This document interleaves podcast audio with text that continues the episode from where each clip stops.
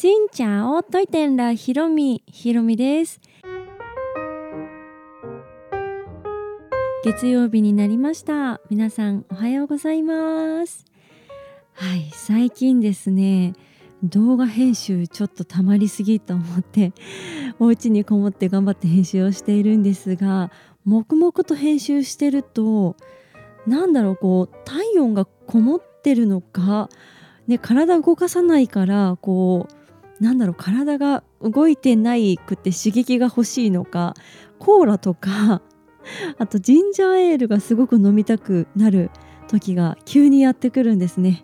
はいそれでちょっと近くのスーパーに買いに行こうと思って外に出るんですけど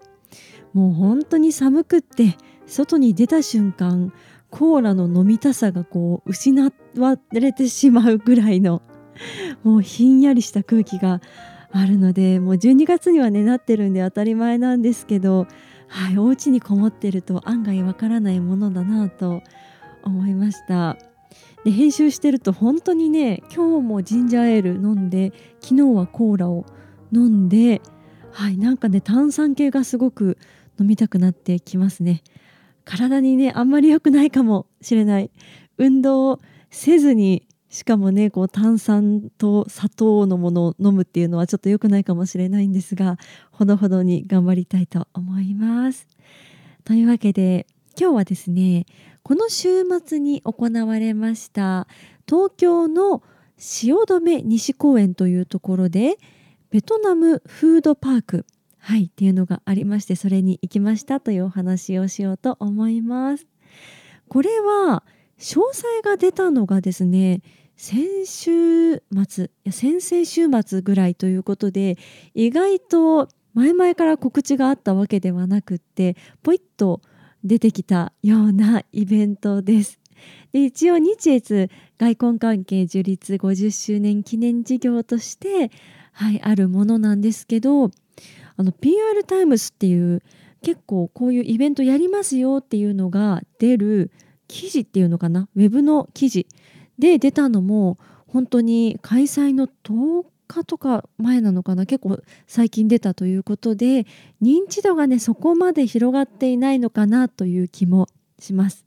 なんですが、はい、私もいろんな人にねせっかくイベントがあるんだったら知ってもらいたいと思って SNS で、はい、ちょっと拡散をしてみたんですがベトナムフェスティバルっていうのは代々木公園とかいろんなところで行われますよね。ベトナム系のこう伝統文化とかあと企業さん食べ物とかが集まっているようなもの。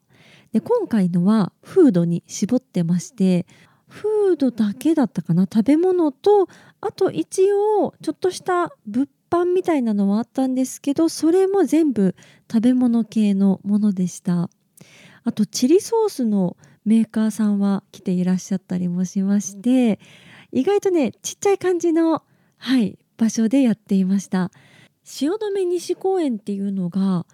浜松町と新橋のちょうど真ん中ぐらいにある公園なんですけど公園というか広場みたいな感じであそこってイタリア街みたいなのがね急に現れますよね。私も昔何回か通ったことがあって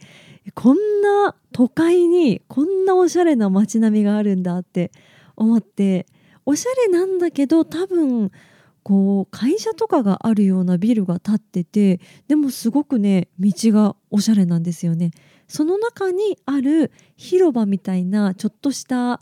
何一角みたいなところで開催されていました。でその、主催者さんともねちょっとお話をさせてもらってコンセプトをいろいろお聞きしてほうと思ったんですけど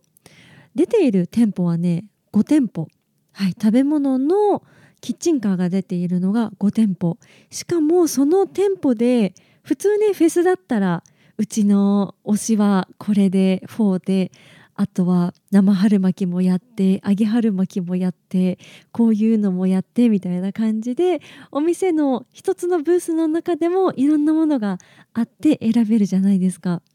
じゃなくってもう1店舗の提供できるものはこれっていうふうにもう決まっていてもうそのお店の推しだけが出てくるっていうような感じでした。でそれだけではなくってですね朝昼晩と時間帯に合わせて出すものがね変わるんですね。これはベトナムの食生活とかにこう忠実に再現と言いますか、うん、朝からねお鍋食べる人ってあまりいないじゃないですか。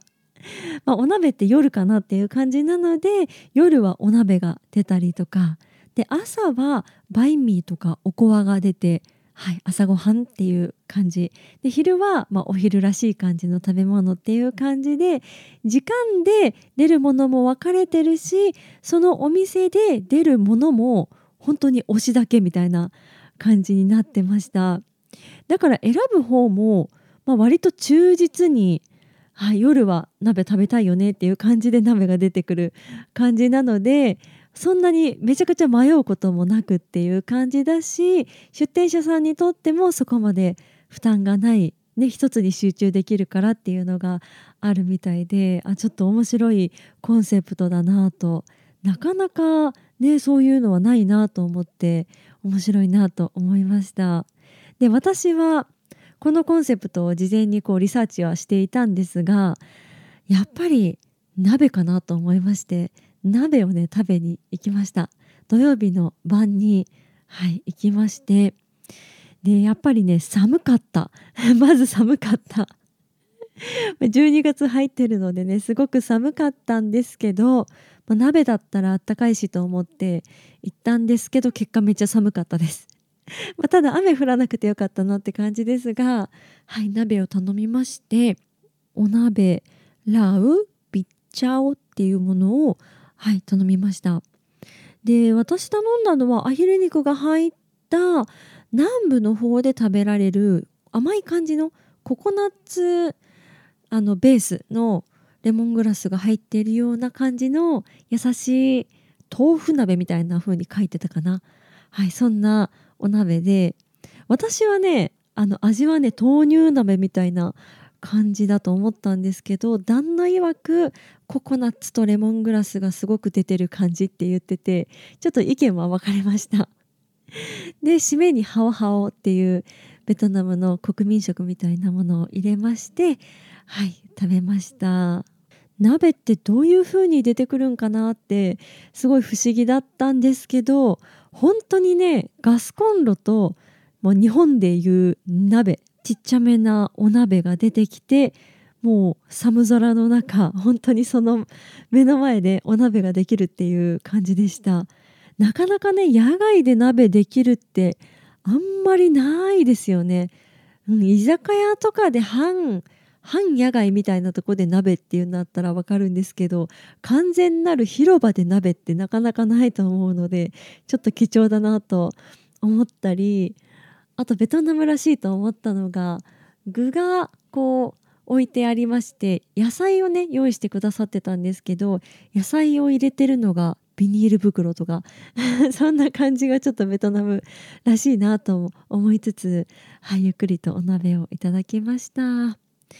で来場者はね正直そこまで多くはなかった感じですね寒かったっていうのがまあ大きいでしょうし結構ね事前にあの告知が出たっていうので認知度っていうところもあったかもしれませんし私が行ったのが夜だったからっていうのもあるかもしれません。でもこうやって、ね、ベトナムの食のイベントベトフェスもそうだけどフォーフェスティバルとかねフォーにフィーチャーしたイベントとかこう食のイベントってちょくちょくあると思うんですけどこうやってまた違う角度からこう持ってきた食のイベントっていうのもねまた新しいなと思いまして食べに行けてよかったなと思います。この間ね先々週ベトナム行った時もお鍋いただいてやっぱりベトナムの鍋美味しい。あんまりこう一人で行くとお鍋って食べないじゃないですか。何人かで行ったりとか、まあ、旦那と娘と行ったりっていうのはあるんですけどなかなかこうお鍋屋さんって気軽に見つけられないというかねあんまり自分が歩いてる